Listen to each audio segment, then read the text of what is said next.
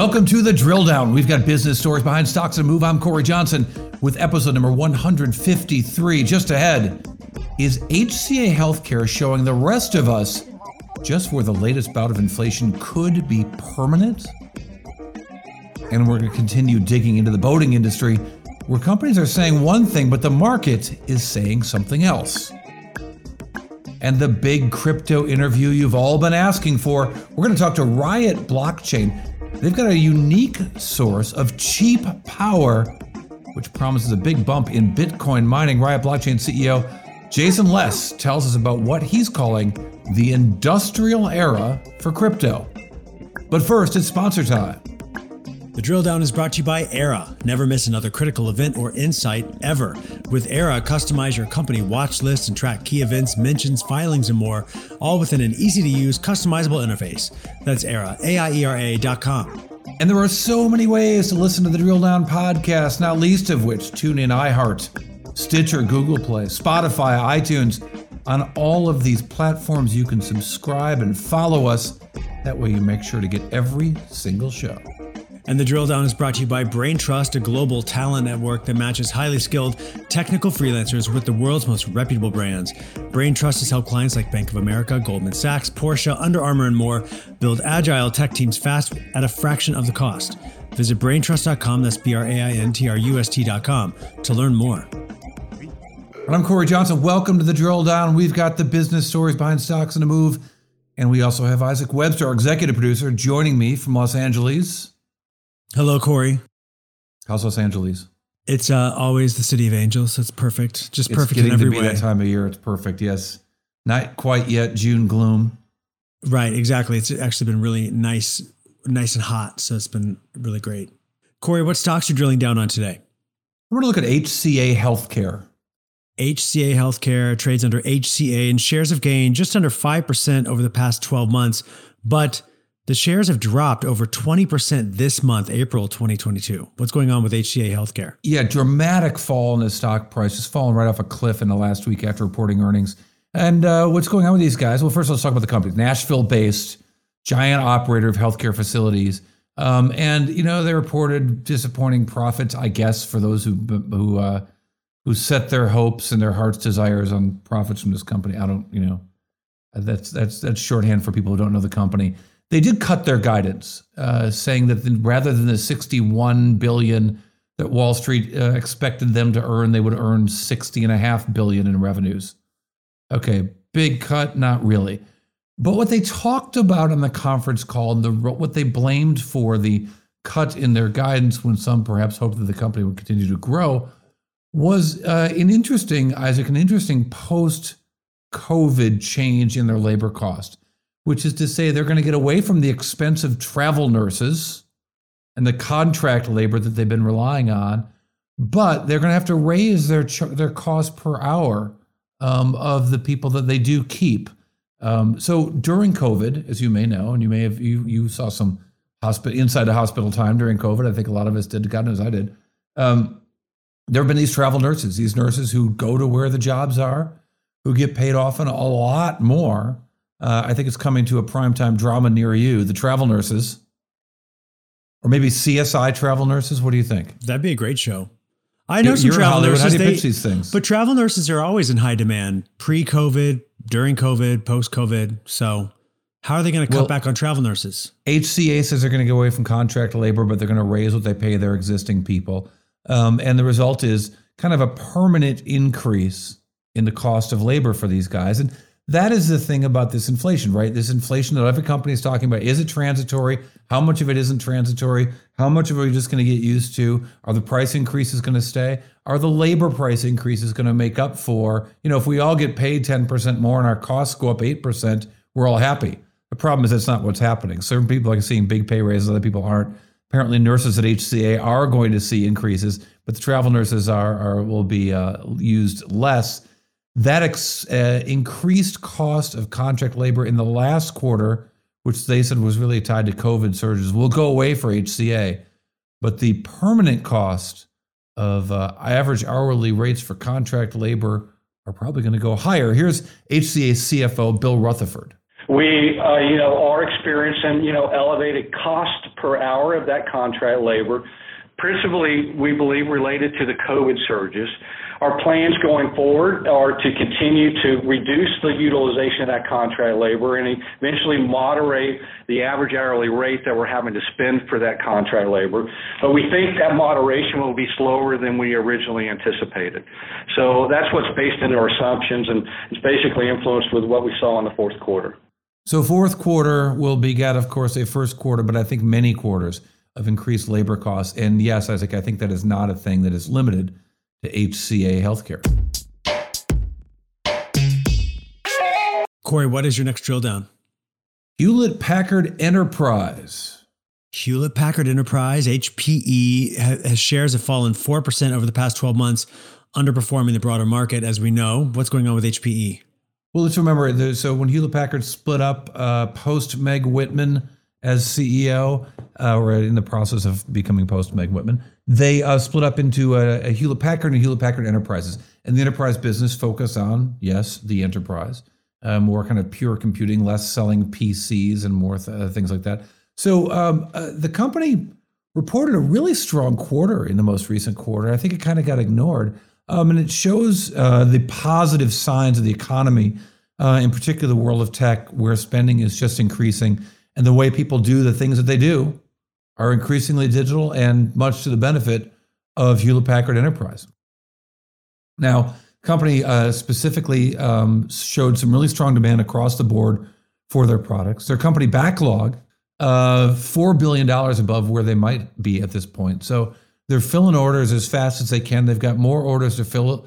Um, that's really positive for them. So it suggests that strong earnings and cash flow going forward will happen to a you know a company that's really been beaten up over the years. In particular, their Aruba business, Aruba Networks, uh, formerly Aruba Wireless, a company that they'd acquired, uh, doing very well. And of course, uh, in January, the company benefiting um, from a, from screwing up in the past, which is to say under uh, prior management, as mentioned before.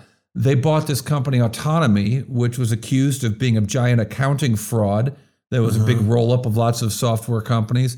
Um, a UK judge ruled in Hewlett, uh, HPE, Hewlett Packard Enterprises' favor uh, concerning that acquisition of Autonomy, saying that Autonomy executives did indeed book fake deals and other illegal actions that jacked up the revenues and made the numbers look really good, convincing Hewlett Packard to buy the company when in fact the numbers were phony. As a lot of, by the way, a lot of short sellers suspected at the time. There was a big short interest in this stock. Uh, a lot of people who would have told Hewlett Packard, don't do this deal. This thing's a roll up full of problems. Hewlett Packard didn't want to hear it at the time. They just wanted to boost the top line. Uh, that actually helping their bottom line. Here we are nearly a decade later after that acquisition. But there was an interesting um, sit down, a fireside chat. I think that phrase has got to go away. Why? I, I mean, love the phrase. No one does fireside chats. No, but it isn't cares? a thing. But it's a, it's just a figure of speech. It doesn't mean anything anymore. Stop saying it. What means anything at all? Okay, if that were true, let's just stop talking. right. I mean, let's actually have words mean something. Let's fireside chat was meaningless podcast. before COVID. So at a fireside chat where there was presumably not a fire, nor was it really well, there was a decent chat. Uh, Tarek Robbiati, the CFO and uh, EVP at uh, Hewlett Packard Enterprise, had an interesting chat with a Stifel uh, analyst talking about the demand environment that they're facing right now, that it's really super strong for Hewlett Packard Enterprises, and that uh, all the doom and gloom that are in the headlines, uh, uh, whether of, of any kind right now, are not the case when it comes to the sales efforts at HPE. Here is indeed the HPE CFO. Um, it's a really uh, very strong demand environment that we are uh, facing. And it, the demand is very strong across the board. And Q1 was the third quarter where we had um, double digit uh, year over year order growth. We had 20% plus order growth overall. And we continue to have a very strong demand across every uh, business unit uh, in HPE. Um, the order growth is very much uh, aligned with the strategy that we have. So you think about the edge, we're experiencing extremely strong demand in, in Aruba. Um, our hybrid cloud offerings in storage and supported by computer also um, very much uh, in focus, and we see strong demand there too. And uh, why is that? Is because uh, the reality is that there's an ever increasing amount of data that companies need to process, and this is fueling the growth from the edge all the way on, onto uh, the private cloud and the public cloud. And then also our as a service business continue therefore to to really do very well. Our order growth there was in triple digits in uh, Q1. So triple digit, no, but double digit, pretty good growth for Hewlett Packard Enterprises, Isaac. It's very good growth.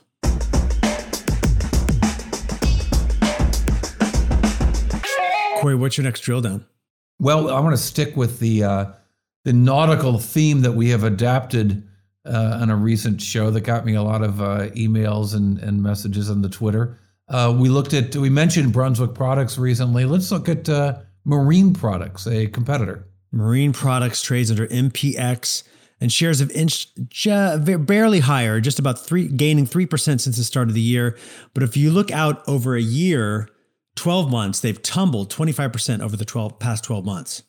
Yeah, basically, and, and this stock has basically been flat since September, right? It's been about it's about thirteen dollars now. It was about thirteen dollars back last September, so it's kind of been in that range between eleven and thirteen dollars for most of the last nine months. Um, so this company, so first of all, let's back up and talk about the Drill Down podcast. Enough about you. Let's talk about me. The Drill Down podcast is not freaking investment advice. I'm not telling anyone what stocks to buy. I don't know what stocks to buy. I'm not telling you what stocks to buy. I'm not giving you investment advice. This isn't about investments. It's about business. So back up. And why and do you have yes, to say all that? Because Jim, he knows who he is, says, "Hey, I'm going to go out and buy the stock that you just mentioned. I think it was Brunswick or something. It was Marine." I'm like, "No, dude, calm down. I'm not giving you investment advice. Don't do it. It's hit a bottom. You don't know if it's hit a bottom." Jim, I love Jim. Great guy, that Jim. But still, so I do think it's interesting, however, to hit these companies over and over again, different companies in the same sector to kind of understand what's happening, particularly what, what they say is different uh, than the prevailing opinion that's reflected either by a stock price or elsewhere. And so when we had comments from, in this case, from Brunswick that we talked about, I think it was last week, might have been the week before, um, where um, you know the market was saying inflation was going to hurt these companies, and on their conference calls, the company is saying it's not going to get hurt. Brunswick, in particular, is saying that. But why aren't the stocks responding to the positive comments of the companies? Well, one of the concerns, and there's something we can hear about in marine products, is a concern not so much what customer demand is, but whether or not they can satisfy that demand, whether they can find the boats to sell and build the boats to sell, and the problems that happen as you build a boat and you run into a problem.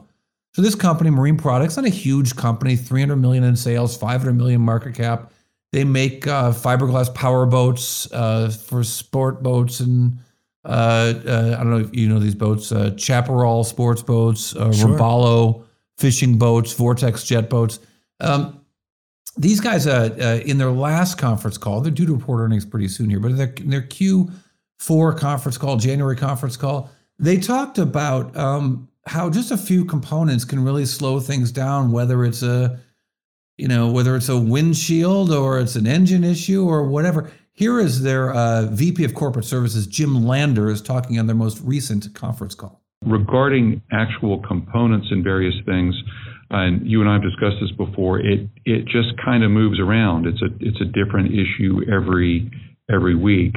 Um, luckily, issues do get resolved, but then others pop up. I mean, earlier in the in 2021, uh, engines were a big problem, but now we're fine on engines. Um, we've had a problem off and on with our very valued windshield supplier. Um, those those those issues kind of come and go. Um, we've also had problems with some of the more basic raw materials like uh, like gel coat and and some of the resins that you use. Uh, so those those all sort of come and go.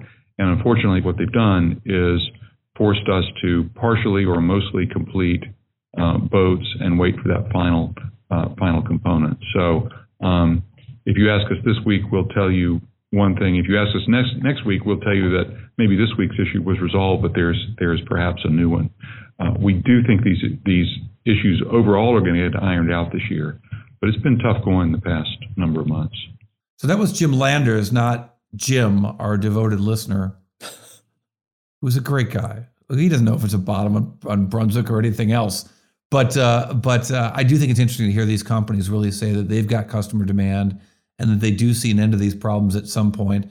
But filling the orders is the challenge, and I think we're going to look at the earnings from all of the companies in the boating sector, um, we're going to look and see if they were really able to cobble together some boats uh, and get them out the door and report the earnings that I think Wall Street really isn't expecting. Uh, that's probably going to happen the next couple of weeks, and it'll be an interesting one to watch. You going to buy me a boat for my birthday, Isaac? Uh, you mean tomorrow? We don't have to say when my birthday is. I'm just saying.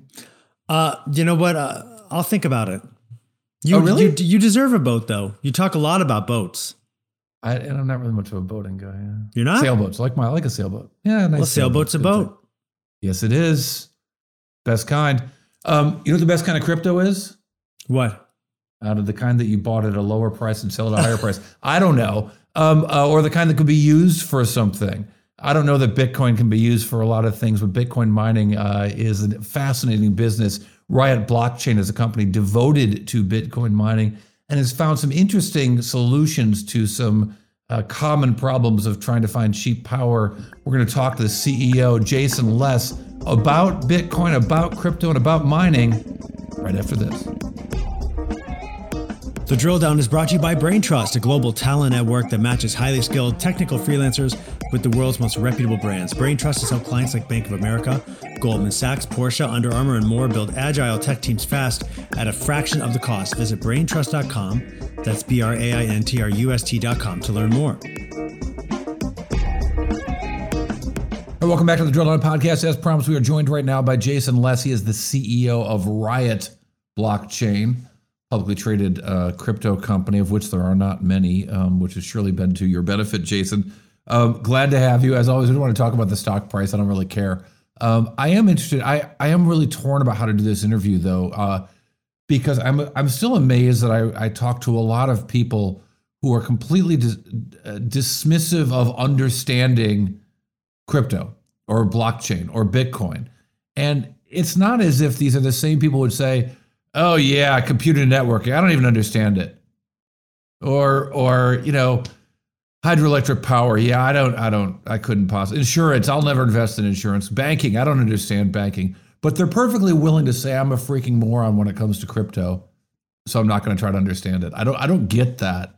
Um, I haven't really experienced that in other technology, really. I guess I guess the dot com era had that going for it.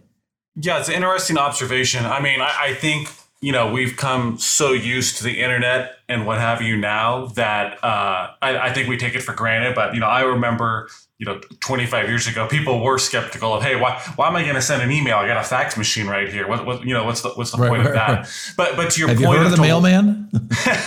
to your point of why it's different, you know, I think it's because cryptocurrency, or you know, more specifically, Bitcoin, is a change in the way people think about money, and money is one of the most fundamental tools that humankind uses to interact with each other. So you have a banking system, you have c- computer networking, and you know people just kind of accept that for what it is because because that's a thing. But Bitcoin is really changing the way people do commerce and understand how money works. And I think because it's such a critical part of people's lives, like one of the truly foundational blocks of what we're doing every day, how we get supplies and goods and services amongst each other, that it really throws people for a loop when um, the entire worldview around it changes. But yeah, very, very interesting how, how how skeptical some people can be, but also how accepting others can be. Yeah, now and I'll, I'll toss in that people don't really understand how money works now.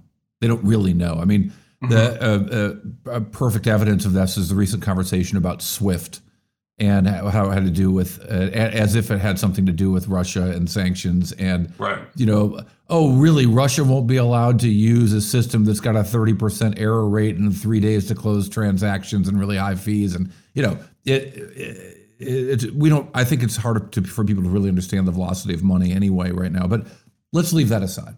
Let's talk about Riot Blockchain and kind of some basic uh, ways, and we'll maybe get a little bit into the weeds in our short time together. Um, Riot Blockchain, as I see it, is, is essentially a miner. Is that correct? You guys, you guys create new bitcoins by running math problems on computers as as Bitcoin miners.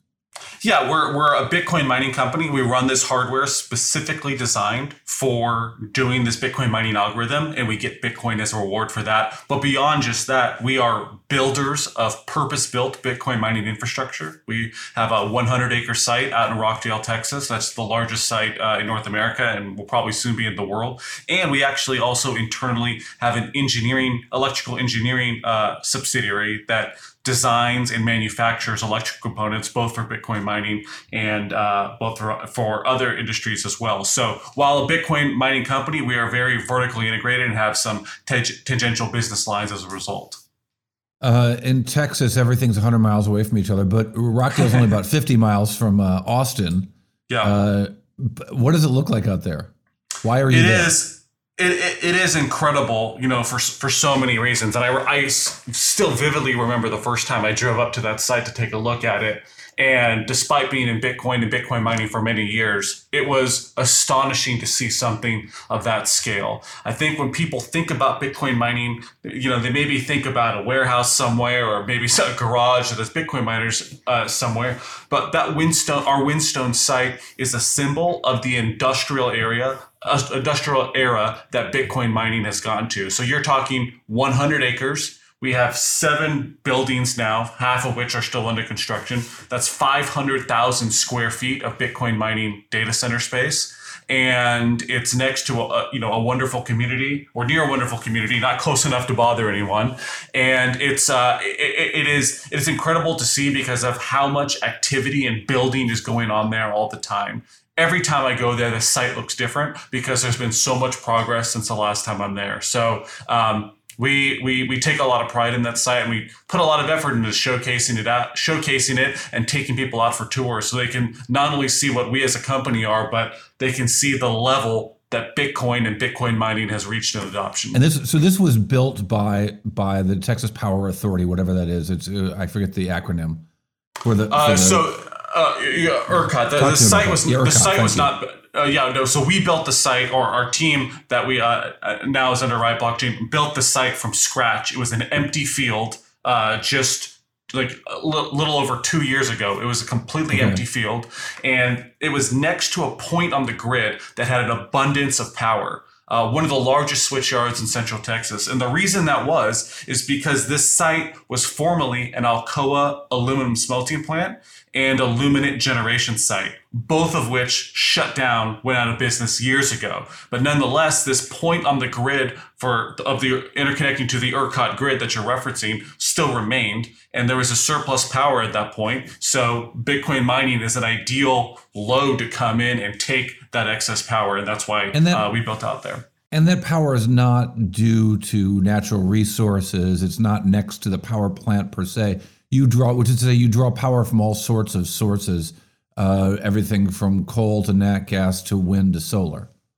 Yeah, we pull right from the ERCOT grid, and um, ERCOT gives a fact sheet on a monthly basis on you know what the generation looks like. So for March 2022, ERCOT was about 51% natural gas, 25% wind, 13% coal. 5% nuclear, 4% solar, and then other and other. Um, and if you look at how that's changing over time, the other is probably Texas a hamster becoming, running around on a wheel somewhere.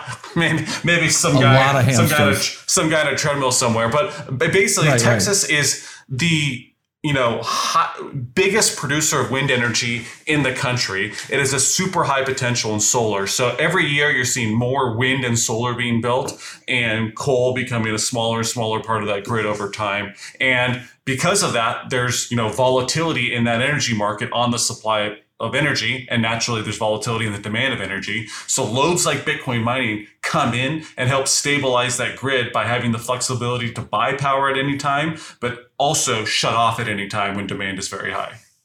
It's I've, I've heard you talk in investor presentations, and you sound, uh, pardon me, but you sound defensive about the use of coal. Which, on one hand, I totally understand. On the other hand, I think who cares? It's it's it's sort of it's really about you guys getting cheap power from however the grid decides to use it. I wonder what do investors when you talk to them they don't want to hear about coal. They're concerned about getting off coal. They're concerned about climate change. Is that personal? Is it? I'm I'm I'm just curious about your thoughts about that.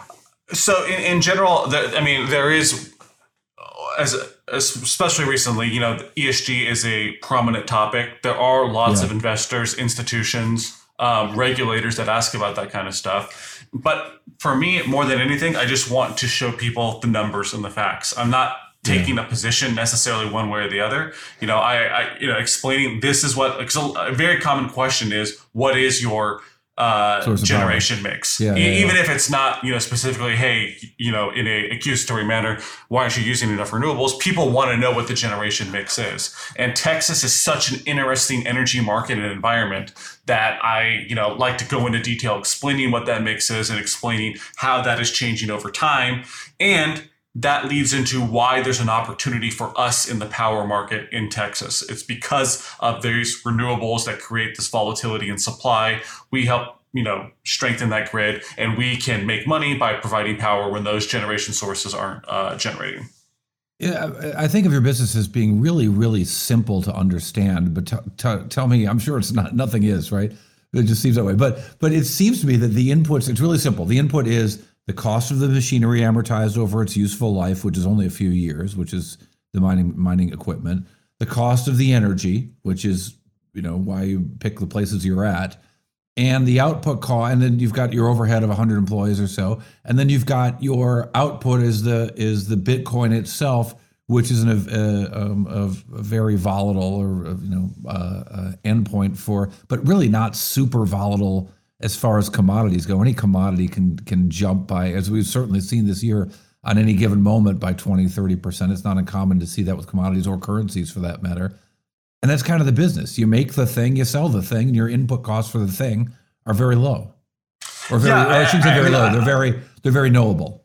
That that is a succinct way of describing the business, but I think the complexity comes into scaling this business. Bitcoin mining is an arms race. Everyone is growing. Like the network, the Bitcoin mining network is substantially larger now than it was three years ago, six years ago, etc. It is a game of scale. And since we're a Bitcoin company, we are trying to mine as much Bitcoin as possible. We want to be a, if not the industry leader. And to do that, we have to continue to aggressively scale. So to do that, there becomes a lot of operational strategy. There's a lot of um, strategic thinking that goes into getting the most hash rate to maximize your Bitcoin mining output. And then there's a lot of strategy on the financing component of the business as well. It is a capital intensive business. And, you know, we have to be uh, methodical in how we are maintaining our balance sheet and financing all this growth uh, to, to, to, to keep or get to a pole position.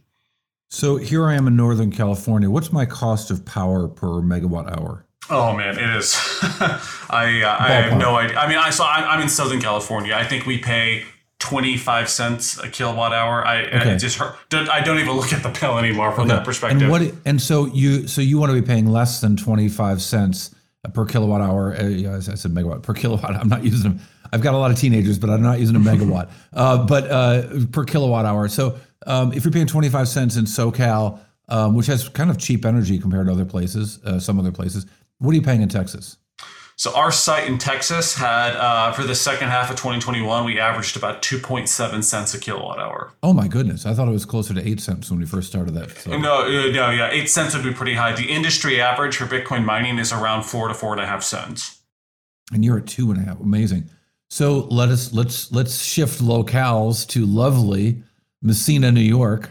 Mm-hmm. For those who haven't been, I've actually, believe it or not, I've been to Massena, New York, Jason. Oh, really? Um, Massena, New York is way the hell north New York, uh, right right off the St. Lawrence River, uh, near near Canada, uh, much closer to Ottawa or Montreal than it is to New York City or Buffalo or even Albany, probably. Uh, well, Albany certainly. Um, uh, so, Miss, what are you paying in Massena? Uh, so that is with a third party host. So that energy, um, it, it you know, it, it's a very low cost, but I don't want to necessarily get into their their, their uh, private information. But it's a very very competitive cost because there's a surplus. It's cheap of power because they're close. Right, they're really close to a dam. On, is a dam on the St. Lawrence? Uh, I believe so. Yeah. So uh, you know, it's also coincidentally that was also formerly an Alcoa aluminum smelting plant. So these aluminum smelting plants use so much energy. They had these cheap energy things, but when they uh, shut down, you know, that capacity just remained out there. And uh, the one industry, the the one next industry, big buyer power that made sense to come in was uh, Bitcoin mining. That uh, that's that's absolutely amazing. Um, and that's sort of near the Thousand Island region right. those familiar. Um, and you you guys initially started operations up there because you had a third party that was really doing all this work of, of site selection, building the essentially the data center, finding the place that was optimal for uh, data center usage, which coincides with uh, the usage of, um, of, of Bitcoin equipment. I would Yeah, imagine so it- being I would imagine being cold up there for a good part of the year doesn't hurt either. R- Yeah, exactly. Um, so, you know, stepping back a little bit, Riot started mining Bitcoin from the very beginning. In 2018, we had a uh, facility in Oklahoma City that was about 12 megawatts, which at the time seemed very big. And to put that in perspective, right now we're building out to 700 megawatts at our Whinstone facility in Texas. Um, so we had this 12 megawatt site, but we were looking to expand and we wanted to reduce our costs. The, the our total cost of production there was not quite as cheap as what, what we were looking for. So in early 2020, mid 2020, we left the Oklahoma City facility and we started utilizing um, this third party hosting facility called CoinMint. CoinMint is the one that identified that site and built that out to host other people's Bitcoin mining equipment. So by doing that, we one reduced our operating costs, which is very important, but two, we they had more capacity than we had at Oklahoma City. So that opened up a pathway for us to expand so we could focus on buying miners and getting them deployed there. While on a parallel track, we were surveying the marketplace, looking for infrastructure to acquire and build out ourselves. And that's when we found Whinstone and we acquired that company and that facility in uh, May of last year. When you say acquiring miners, what you're referring to is the actual hardware, essentially computer servers that are or, or computers that are that are designated just to make Bitcoin. The chips are specialized for that. The storage is not on the unit itself. The fan on the devices, it's all uh, optimized for that purpose. Exactly. These machines, these miners, are special purpose. You can call them servers, pieces of hardware that are designed for doing one thing the Bitcoin mining algorithm, which is SHA 256. These machines are refined constantly. The manufacturers are trying to make them do as many hashes per second of that algorithm while using as little energy as possible. The only thing these machines do is mine Bitcoin. And and talk. Let's talk a little bit about that. We don't have a lot of time, but I want to get into that because this is obviously one of the biggest issues in the world right now about um, supply chain and the ability to get semiconductors. And you guys, uh, uh, you know, rather be lucky than smart. It's good to be both. You guys acquired. You you were in a contract to acquire a whole bunch of mining machines before the semiconductor um, shortage really made itself known. Is that right?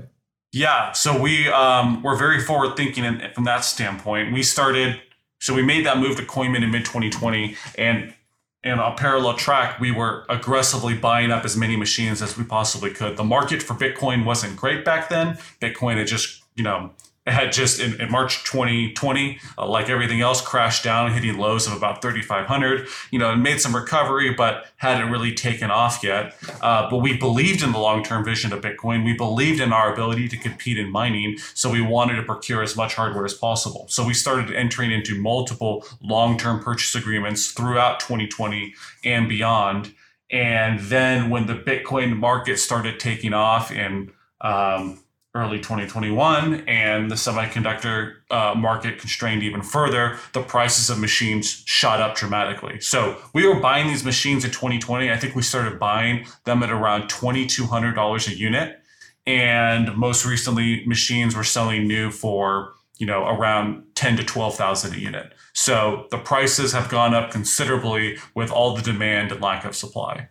So machines cost twelve thousand per unit. Um, how long do these machines last? How many years are they good for? So it's a it's a question that we can really only guess around because it depends on the, well, there's two concepts of the lifespan of Depends a on the, machine. the advance of semiconductors, right? Like how Right, much the so next the- semiconductors, how They're- fast they're- they are, and how cheap they'll be. There, there's the competitive component and then there's just the durability of component. These machines are made pretty durable. Like if you take care of them, they will run for a long time. But the competitive component is you know the most critical. How long will this machine, this level of semiconductor, uh, be competitive versus whatever comes out in the future? And the one data point we have to work with is the last major machine before this generation uh, called the Antminer S9 uh, by the uh, leading manufacturer Bitmain. That was released in summer of uh, 2016. And that machine right. is still running today. If you have a low power cost, that machine is still profitable. So we're going on almost six years with that machine. And the advancements have only slowed down. That curve of improvement is just flattening out over time. So with really? this latest generation, the S19, you know, we're optimistic that it will last at least as long, if not longer. But you know, that's that that's the answer to that question is a function of what type of technological revolutions might happen over those coming why, years. But why isn't that a function of Moore's law, which would say that the which I know is a marketing principle, not an but it but it has actually proven out to be true, which is the cost of the semiconductor cuts in half while the performance doubles every 18 months. Um, because it's it's not just a function of uh, well, first off, I, I, don't think Moore's law is necessarily playing out as previously thought, and it's not so much as getting more performance, but it's you it's getting performance while using less and less power. It's the efficiency that's the key competitive component of these machines. How much hashes are you getting per joule of energy? And I, I, that is, I, I, think, distinct from what Moore's law is. And you can that's really only get so close to zero energy, right? At some point, you know, we're, we're using energy. You are going to use energy, right? right. The, I mean, the first the first generations of these machines were, I mean, I, I couldn't even tell you what it was back then. Maybe, uh, uh, uh you know, thousands of watts uh, per thousands of, of watts of energy were needed for every hash you were doing. And right now, the leading hardware is doing 21 watts per terahash. So that that the adoption has gone down. So we're down to 21 watts per terahash in efficiency, up from previously thousands. I mean, down from previously thousands. And it, there's really only so far it can go, short of some technological revolution that we cannot predict right now. And I don't think so much of analysts on Wall Street, and yet they they do have a per- presumption that your output is going to increase significantly in the next 12 months. What is that a, a function of? That's a, primarily a function of all of these miner purchase orders that we've entered into. You know, we've right. purchased over a hundred thousand machines. We so we have deployed and on purchased um, approximately 120,000 machines, and we have just short of our last update was just short of 40,000 deployed uh, as of the end of February. So we have about another 80,000 we're going to be deploying over the next 10 or so months. And that's what's driving the analyst estimates as we deploy what's more taking machines. so long to plug those suckers in? Just plug them in the wall, get them going. Well, it's it's it's, it's, it's receiving them from the manufacturer. So they produce them and they send them out on a monthly basis. So we received we receive a few thousand miners on a monthly basis. We receive them, we deploy them, we wait for the next batch, et cetera, et cetera. Uh, well, Jason, uh, I've used a ton of your time and I'm grateful for it. Um, Jason Les is the CEO of Riot Blockchain. Um, definitely a company to watch because it's just it's really interesting what you guys are doing. As simple as it is, it's even more interesting, perhaps. it's like it's perfect for Texas. The oil business is simple: stick a hole in the ground and see what comes out. That's kind of what you guys are doing with a power consumption basis. Riot Blockchain CEO Jason Les, thank you very much. We appreciate your time. Thank you, Cory. All right, coming up next on the Drill Down, the Drill Down Bite, we'll have one number about Riot Blockchain that will tell you a whole lot when the drill down continues. The drill down is brought to you by Aiera. With Aiera, give yourself an information advantage. Connect directly to earnings calls and other investor events with live transcription and event intelligence. That's Aiera, A-I-E-R-A dot com. And you can listen to the Drill Down podcast not just on your phone, not just on your computer, but on your smart speaker just turn to that smart speaker. Perhaps it's an Amazon Alexa. You could say, Hey, Alexa, play the Drill Down podcast. And you'll hear our latest show. And let us know what companies you think we should be drilling down on. Talk to us on Twitter and Instagram by following at Drill Down DrillDownPod and connect with us directly at our website, bizpod.net. All right, we're back with the drill down bite. That one number that tells us a whole lot. Isaac, how many acres do you think the, the number will be there, our, bite. The Rockdale, Texas facility uh, that uh, Riot uh, Blockchain is now basing their operations at, uh, how, how many acres do you think that takes up for that um, cheap source of power that they have? Hmm, I'm just gonna guess, but I would say 10 acres, A hundred. 100 acres. Don't Wow. they say hundred down in in Dallas, in Texas, outside of I mean, Austin? Hundred acres. Okay, yeah, 100 acres. Uh, it's Wow. huge. That is huge. Total capacity of 750 megawatts in that facility. Um, so really, uh, and just as he mentioned, 2.7 cents per watt, um, per kilowatt, I should say. Um, really fascinating that that all the the the um, lengths at which other companies will go. I read a piece in a paper, uh, I think it was the Wall Street Journal this weekend. It talked about um, how some private equity firms are finding shut down coal plants that they're firing up to mine Bitcoin. So while everyone else is moving away from coal, they're like, "Hey, this is cheap stuff. It pollutes the shit out of things, but we can make some Bitcoin." Right, right. Well, I mean, Wrights Wrights um, answered some of those questions too in our interview, I believe. Yeah, hundred percent. But uh, maybe not going after restarting coal plants. Thanks for Right. nothing. Private equity. All right, you've been listening to Drill On Podcast. We are so grateful for your time. We'd love to know what you think of the show. So hit us up uh, with an email anytime or find us on Twitter at Drill Down Pod. I'm also at Cory TV on the Twitter. Love to hear from you. Maybe it'll be Elon Musk's own t- Twitter. Can't believe that. I always thought he'd eject me from a car, and maybe he'll eject me from Twitter too. He has blocked me from seeing his tweets on the Twitter, Mister Mister. I believe in free speech, but I digress. New This has been an era. episode of the Drill. New chapter, new chapter. This has been the Drill Down. Isaac Webster's our executive producer. Ben Wilson is our editor extraordinaire. The Drill Down is a production of the Business Podcast Network.